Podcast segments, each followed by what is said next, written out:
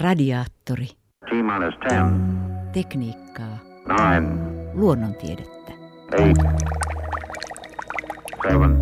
7, 6, 5, 4, 3, 2, 1. One small step for man. Ignition. Liftoff. Albert Einsteinia pidetään 1900-luvun suurimpana fyysikkona. Hän teki työnsä fysiikan parissa, mutta häntä ei saa myöskään unohtaa silloin, kun puhutaan tähtitieteen historiasta. Einstein on kuuluisa suhteellisuusteorioistaan, joita on kaksi. Vuonna 1905 hän julkaisi niin sanotun suppean suhteellisuusteorian ja kymmenisen vuotta myöhemmin yleisen suhteellisuusteorian, joka sisältää Einsteinin muovaaman painovoimateorian. Nämä teoriat mullistivat aikanaan käsityksen avaruudesta ja sen ominaisuuksista. Einsteinin valossa saatettiin nyt ensimmäisen kerran alkaa pohtia avaruusmatkailua. Esimerkiksi sitä, miten käy ihmiselle, miten hän vanhenee, jos hän matkaa avaruusaluksessa valon nopeudella. Nyt ymmärrettiin myös, että avaruus onkin kaareva ja massiiviset taivaankappaleet kaareuttavat ympärillään olevaa avaruutta. Suhteellisuusteorian seuraukset kuulostivat ihmisen arkisen kokemuspiirin vastaisilta, monen mielestä jopa mahdottomilta.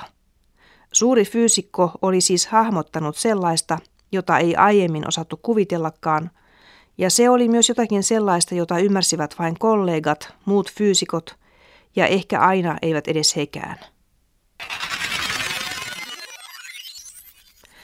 Isaac Newton oli esittänyt painovoimateoriansa 1600-luvun loppupuolella. Vuonna 1687 hän julkaisi pääteoksensa Philosophie Naturalis Principia Mathematica. Sen ilmestymisen jälkeen tietessä edettiin sellaisin harppauksin, jotka tekivät mahdolliseksi sen, että Albert Einstein saattoi kehittää teoriansa 1900-luvun alkuvuosina. Kosmologian professori Kari Enqvist Helsingin yliopistosta. Se, mitä siinä välillä tapahtui, tapahtui 1800-luvulla. Ää, Michael Faraday näytteli ikään kuin sen Tycho Brahen ja Keplerin roolin tässä tuota sähkömagnetismin asiassa. Faraday teki kokeita, havainnoi magnetismia ja, ja sähköä ja sitten, sitten tämä sähkömagnetismin Newton, James Clerk Maxwell 1860-luvulla yhdistit jälleen kerran nämä, nämä ilmiöt yhtenäisteoriaksi ja hänen yhtenäisteoriansa oli se, että se kertoi, että sähkö, magnetismi ja valo ovat kaikki saman perusilmiön eli sähkömagnetismin erilaisia inkarnaatioita. Ja, ja samalla Maxwell sitten tuli ennustaneeksi, että on olemassa myös sähkömagneettisia aaltoja. Tarvittiin sähkömagnetismin teoria ja sitä kehitti 1800-luvun jälkimmäisellä puoliskolla loistava tiedemies skotlantilainen James Clerk Maxwell, joka tutki sähköä ja magnetismia. Hänen käsissään syntyivät niin sanotut Maxwellin yhtälöt, kuuluisat yhtälöt, jotka edelleenkin ovat hyvin tärkeää opiskeltavaa yliopistojen sähköopin ja magnetismin kurssilla. Noihin aikoihin kristallipallot oli jo aikoja sitten heitetty roskakoppaan, samoin sinne oli joutunut maakeskinen taivaan malli. Newtonin painovoimateoria selitti hyvin jo tuohon aikaan planeettojen liikkeet auringon ympäri. Mutta kaikki ei tuntunut olevan kuitenkaan vielä ihan kunnossa. Jokin oli pielessä ja tähän ristiriitaan tarttui nyt Albert Einstein, joka tuohon aikaan oli tuntematon Bernin patenttiviraston virkailija. Maxwellin teorian, tämän sähkömagnetismin teorian ja toisaalta sitten Newtonin teorian välillä vallitsi tietty ristiriita. Ja, ja tämä ristiriita liittyy kysymykseen siitä, että mikä on se valon nopeus tai yleisesti mikä ovat näiden sähkömagneettisten aaltojen nopeudet ja riippuvatko ne jollakin tavoin siitä, millä nopeudella niitä lähettävä tai vastaanottava henkilö kulkee. Ja Newtonin teorian sisältyi implisiittisesti oletus tämmöisestä absoluuttisesta avaruudesta, että on olemassa joku erityinen koordinaatisto, jonka suhteen sitten liike on todella absoluuttista. Ja kun muistetaan, että Newtonin yhtenäisteoria oli tämä liikkeen yhdistäminen, kuun ylisen ja kuun alisen liikkeen yhdistäminen, niin nyt kysymykseksi sitten tuli ehkä vielä syvällisempi ongelma, että no mikä on liikettä, milloin jokin objekti oikeasti liikkuu.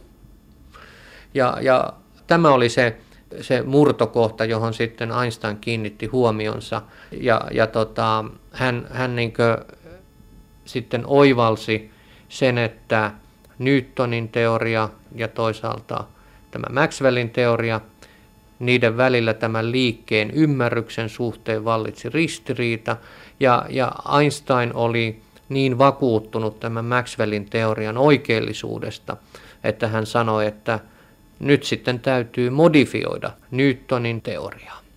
Ja tämän hän teki sitten ensin 1905 suppean suhteellisuusteorian kohdalla, joka on, on tämmöistä teoria siitä, että millaista on vapaa liike. Siinä ei puhuttu mitään eh, gravitaatiovoimista.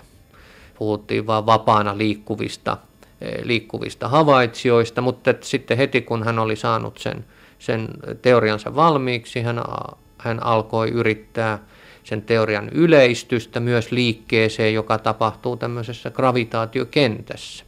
Ja se osoittautuikin sitten hyvin vaikeaksi ongelmaksi, niin että Einsteinin täytyy todella kamppailla monta vuotta.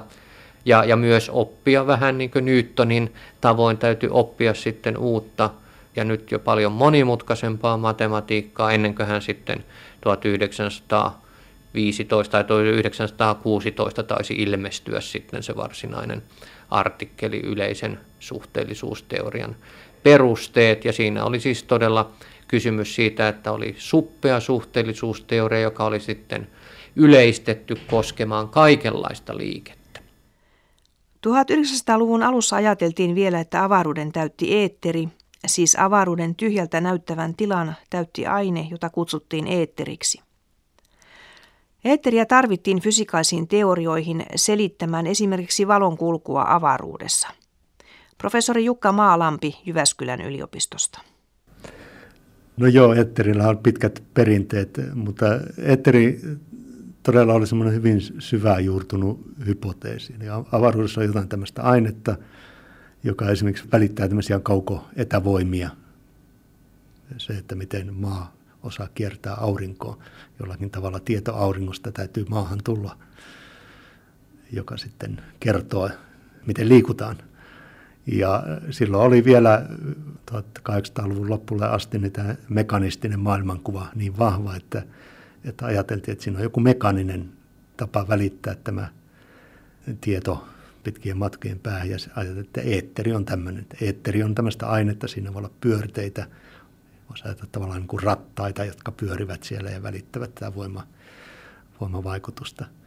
Toinen oli tämä valo tai sähkömagneettinen aalto, piti keksiä joku väliaine, jossa tämä aaltoilu tapahtuu, minkä aaltoilua valo on. Ja ääni tunnettiin, mutta ääni kulkee miljoona kertaa hitaammin kuin valo.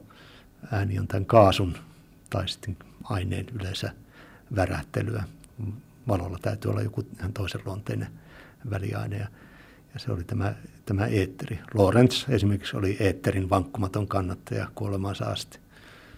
Einstein ei kannattanut eetteriä. Einstein luopui tästä eetteriteoriasta.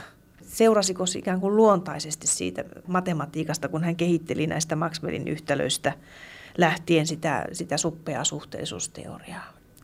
No joo, siinä oli sillä tavalla, että kun valon ominaisuuksia oli tutkittu tarkemmin, polarisaatiota ja tällaista, niin huomattiin, että se eetteri alkoi olla vaikeuksissa. Tarvittiin itse asiassa monenlaista eetteriä, että saatiin kaikki nämä monet ilmiöt selitettyä ja se näytti niin kuin vääjäämättömästi johtavaa umpikujaa.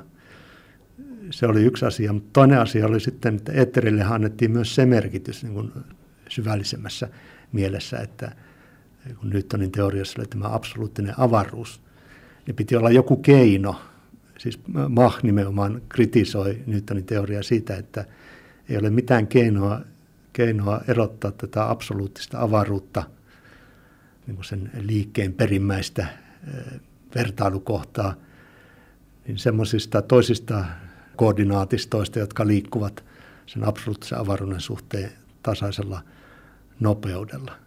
Ja sen takia hän nimenomaan sanoi, että se Newtonin teoriassa pitää olla jotain vikaa, koska jos sitä absoluuttista avaruutta ei voi erottaa näistä muista, niin, niin eh, se on jotenkin tyhjän päälle rakennettu. No tämä eetteri, ajateltiin, että eetteri, se absoluuttinen avaruus on se avaruus, missä eetteri on levossa. Eli eetterille annettiin tämmöinen niin kuin tärkeä syvällinen rooli. Ja kun Einstein oli tämän suhteellisuuden ja Mahin ideoiden perusteella niin luopumassa tästä absoluuttisen avaruuden vaatimuksesta niin, niin, tai hypoteesista, niin saman tien tämä eetterikin hänen mielestään jouti romukoppaan. Että hän, kyllähän aluksi opiskeluaikana ehdotti jopa koetta eetterin havaitsemiseksi, mutta, mutta kyllähän sitten luopui, luopui siitä. Ja tämä oli hänen yksi suuria päämääriä, sanoa suppea suhteellisuusteoriaa tehdessä, että voisi puhua eetterin pois päiviltä. Miten se voitaisiin sellaisella tavalla selittää tämä suppea suhteellisuusteoria, että tavallinen kansakin sen ymmärtää? Mitä kaikkea se piti sisällään? No se on jotenkin hyvin yksinkertaisesti sanottu. Se oli tämä valon nopeuden invarianssi. Se, että valo kulkee aina samalla nopeudella, jos on tyhjä, valoa tyhjässä avaruudessa, niin siihen ei vaikuta se, että katsomme jotain taskulampua tuolla ja sieltä tulee valo meitä kohti, mittaamme sen valon nopeuden. Ja se taskulamppu ampasee sitten suunnattomalla nopeudella meistä poispäin, niin se valo edelleen tulee sieltä samalla nopeudella. Ja tämä on, tämä on tämmöinen asia, joka ei niin tässä arkipäivän ympäristössä, se ei ilmene millään tavalla. Sen takia, että supersuhteellisuusteoria on niin jotenkin hirveän vaikea, vaikea havainnollistaa, koska se on jotain, jota emme näe arkielämässä. Ja silloin Einsteininkin aikaan ei ollut mitään, mitään tuota, mittaustulosta, joka olisi osoittanut, että Newtonin mekaniikka on väärin. Siis Newtonin mekaniikkahan on väärin tämän supersuhteellisuusteorian mukaan silloin, kun kappaleen tai liikkeen nopeudet ovat lähellä valon nopeutta. Ei siihen aikaan semmoisia nopeuksia missään mittauksessa tehty. Eli tämä Einsteinin päättely perustui yksin omaan, vain ja yksin omaan tähän Maxwellin yhtälöihin sisältyvään viestiin tästä sähkömagneettisen säteilyluonteesta. E, eli tämä on niin aika, aika vaikea selittää, tai siihen liittyy se vaikeus, mutta näitä asioita yrittää selittää, selittää, että kun ei ole mitään arkipäiväistä vertailukohtaa, ja tämä on niin vastoin arkipäivän intuitiota monessa mielessä tämä suppeasuhteellisuusteoria. Esimerkiksi se, että, että katsotaan metrin mittaa, se on metrin mittainen, jos on tässä paikallaan, mutta jos se lentää tuosta meidän ohi suurella nopeudella, niin jos onnistumme sen siinä mittaamaan, niin, niin, niin se on paljon lyhyempi kuin metri. Tai se, että jos se on kuuluisa kaksosparadoksi, että se on toinen kaksonen tekee tämmöisen vauhdikkaan avaruuslennon ja palaa maahan, niin hän on vanhentunut vähemmän kuin kaksoissisarensa – Tämäkin on ihan tosiasia, että on voitu kelloilla tehdä, ihmisillä, mutta kelloilla tämmöiset mittaukset, se on ihan tosiasia. Sitä on vaan vaikea ymmärtää. Mutta ihan käytännön esimerkki on nämä GPS-paikallistamislaitteet, jotka perustuvat siis tuolla kaukana korkealla avaruudessa kulkeviin satelliitteihin. Niillä on suuri, suuri nopeus ja, ja tuota, niissä satelliitteissa oleviin tarkkoihin kelloihin. Ja ja tämä liike vaikuttaa niiden kellojen käyntiin suhteessa maassa olevaan vertailukelloon. Ja siellä suhteellisuusteoria näkyy ihan on käytännössä. Eli nämä paikallistamislaitteet, joita taksissa on se punainen pilkku, joka siellä katuja pitkin kulkee, niin se ei kulkisi katuja pitkin ollenkaan, jos, jos ei suhteellisuusteoriaa otettaisi huomioon. Se klassisilla teorioilla niin, niin tulokset olisivat ihan vääriä. Ei sitä ole helppo muuten selittää. Siis ajattelemalla hän, hän tämän löysi, tämän hahmon tälle suppealle suhteellisuusteorialle. Että hän ei tehnyt kokeita, hän vain ajatteli, että se on hänen aivoissaan tapahtunut prosessi. Ja kenties kynä ja paperia tietysti tarvittu siinä. Joo, tämä oli nimenomaan tässä vaiheessa. Einstein korosti hirveästi tätä fysikaalista lähestymistapaa, eli juuri ajatellaan näitä fysiikan syviä periaatteita ja, ja tämmöisellä ajattelulla, niin sitten päästään päästään tuloksiin. Että hän sitten joutui, sitten kun hän aloitti tämän suppeen suhteellisuusteorian tuttua, niin hän aloitti hyvin pian tämän yleisen suhteellisuusteorian kehittelyn, kun hän totesi, että Newtonin gravitaatioteoria nyt ei noudattanut tätä suhteellisuusperiaatetta. Ja hän yritti tutkimaan, että millä tavalla tämä gravitaatio saataisiin muotoutua uudelleen niin, että se olisi suhteellinen. Niin pikkuhiljaa siinä, kun hänellä meni sitten kymmenen vuotta tämän yleisen suhteellisuusteorian rakentamiseen, niin vaihe vaiheelta hänen, hänen käsityksensä siitä, että mikä on tärkeää, niin, niin muuttuivat. Eli, eli pikkuhiljaa alkoi tulla, että se fysiikka on tärkeää, mutta kyllä tämä matematiikan käyttö on niin kuin hyvin oleellista, että matematiikka on, matematiikka on fysiikan kieli ja, ja sitten loppuvaiheessa, kun se oli semmoista kovaa tensoreiden pyörittämistä ja taistelua matematiikan kanssa loppuvaiheessa, niin siinä vaiheessa hän oli jo sitä mieltä, että matematiikka on se, joka antaa totuuden. Kaikkea ei sunkaan voi selvittää ajattelulla, pitää käyttää matematiikkaa. Ja tämä nyt on tietenkin, tämähän on totta fysiikassa, että on tämmöinen looginen rakennelma, jonka kieli on matematiikka. Ja tämmöinen fysikaalinen, fysikaalisen intuition perustuva ajattelu on tietenkin oleellinen fyysikolle, mutta se ei riitä onko tuosta vedettävä se johtopäätös, että kun hän kirjoitteli niitä lausekkeita ja tunnettua on, että hänellä oli hieman vaikeuksiakin sen matematiikan laatimisessa, niin hän ei ajatellut sitä fysikaista todellisuutta tuolla avaruudessa tai gravitaation olemusta noin fysikaisena ilmiönä. Siis mielenkiintoistahan on se, että miten todellakin syntyy se yhtälö, joka sitten kertoo meille, miten maailmankaikkeus on suurin piirtein rakennettu. Niin miten se matematiikka ja fysiikka tässä mielessä siis kietoutuvat toisiinsa? Kyllä hänellä oli tietysti käsitys siitä, mitä se fysiikka on.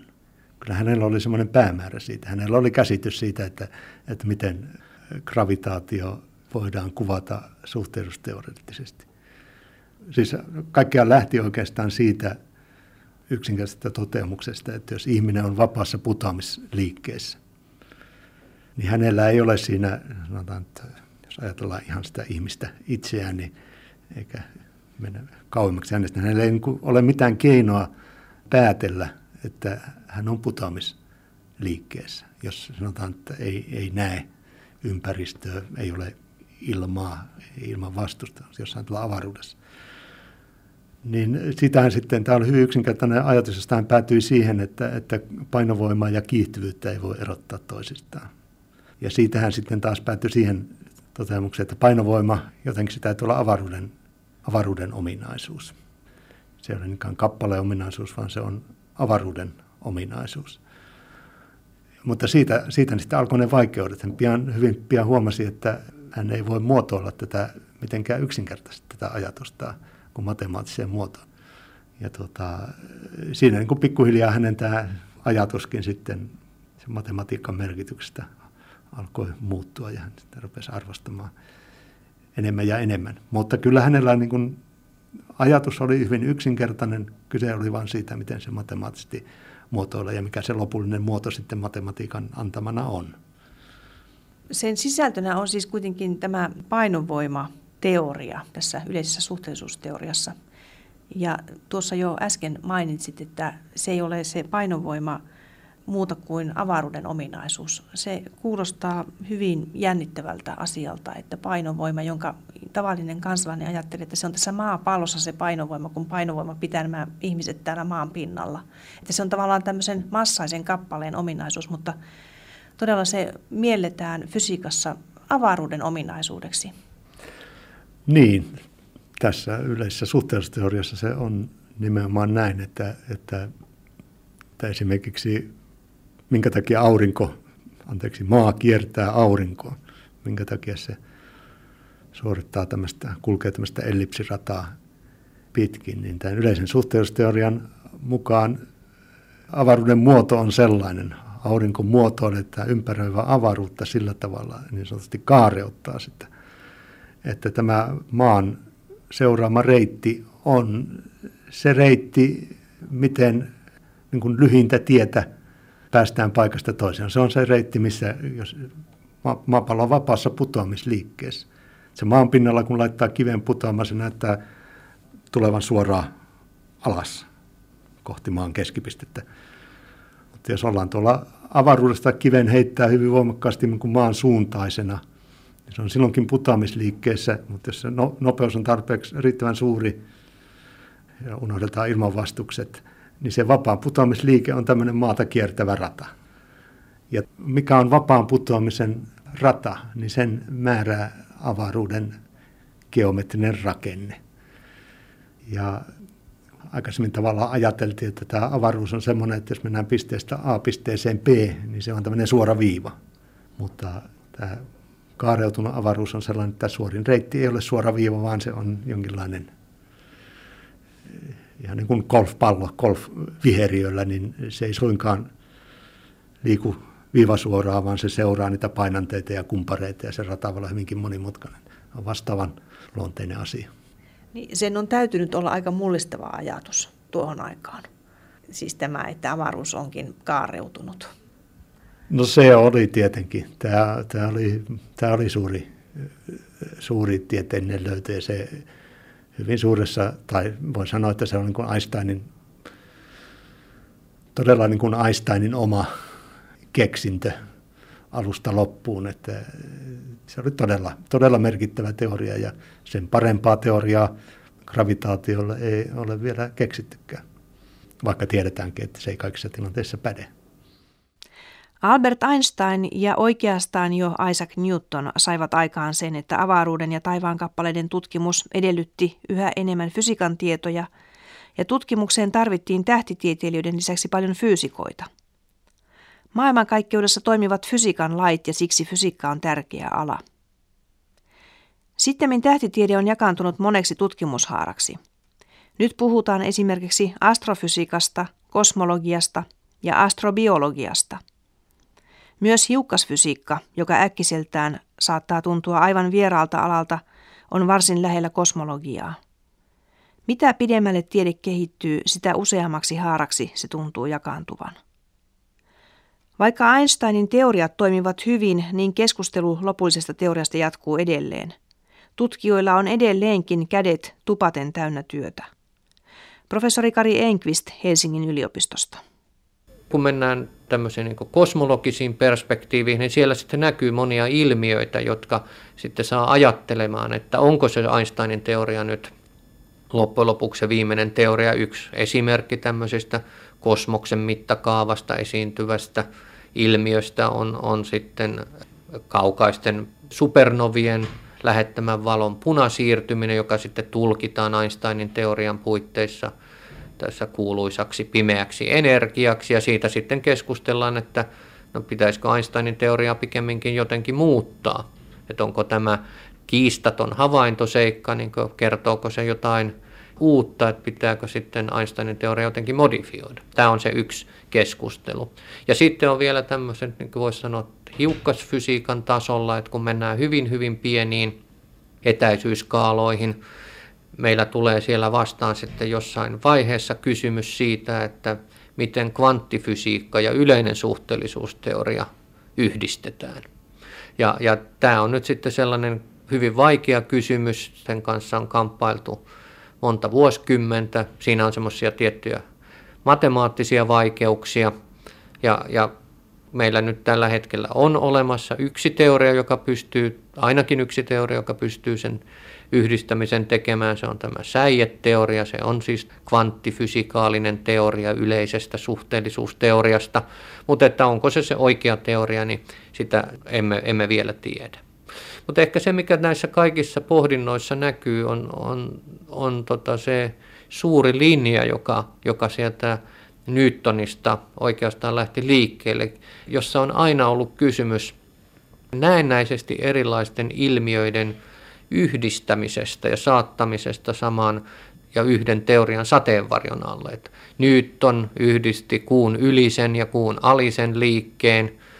Vähän aikaa sen, sen jälkeen Maxwell yhdisti sähkön, magnetismin ja valon ja sen innottamana sitten Einstein saattaakseen nämä kaksi teoriaa jotenkin sopusointuun keskenään yhdisti sitten tai keksi suhteellisuusteorian ja modifioi, modifioi sitä ajan ja avaruuden käsitettä. Ja nyt siis Se, mistä, mistä nyt keskustellaan, on sitten se, että miten se, se Einsteinin viimeinen ponnistelu, se Newtonin teorian yleistäminen yleiseksi suhteellisuusteoriaksi, miten se yhdistetään kvanttifysiikan kanssa. Perinteinen tähtitiede, niin se ei ole enää tähtitiedettä, vaan siis nykyinen tähtitiede se on melkeinpä fysiikkaa. Että nyt kun tutkitaan avaruutta, niin siellä on paljon fyysikoita, jotka pohtivat, että miten nämä asiat tuolla avaruudessa menevät. Tämä on fysiikaksi muuttunut pitkälle tämä tutkimus. Näin varmasti on tapahtunut ja si- siinä on juuri tämä historiallinen kehitys ollut, kun Newtonin aikaan se polttavin kysymys oli se, että mikä on planeettojen liike, millaista liikettä on maailmankaikkeudessa. Ja, ja nyt sitten niin Newtonin ja Einsteinin ansiosta me ainakin kuvitellaan, että me nyt ymmärretään, että minkälaista se on, on se liike, jota, jota sitten tuolla avaruudessa esiintyy. Niin tuota sen jälkeen sitten on noussut kysymykseksi tämmöiset niin astrofysikaaliset kysymykset, että, että no miten aurinko säteilee, mistä se saa sen polttoaineensa tai miten jotkut kaasut käyttäytyvät tuolla tähtien välisessä avaruudessa, jotka on tämmöisiä dynaamisia fysikaalisia kysymyksiä. Toki niissäkin aina on oleellisena komponenttina sitten se, että miten, miten erilaiset kappaleet liikkuvat, miten kaasut liikkuvat ja niin edelleen, mutta että ehkä se, mihin nyt halutaan pureutua, on on ikään kuin siihen mikroskooppiseen selitykseen, mitkä atomaariset prosessit aiheuttaa mitäkin ilmiötä, miksi näemme tämän väristä valoa ja niin edelleen. Ja, ja se on tietysti fysiikkaa suurimmaksi osaksi.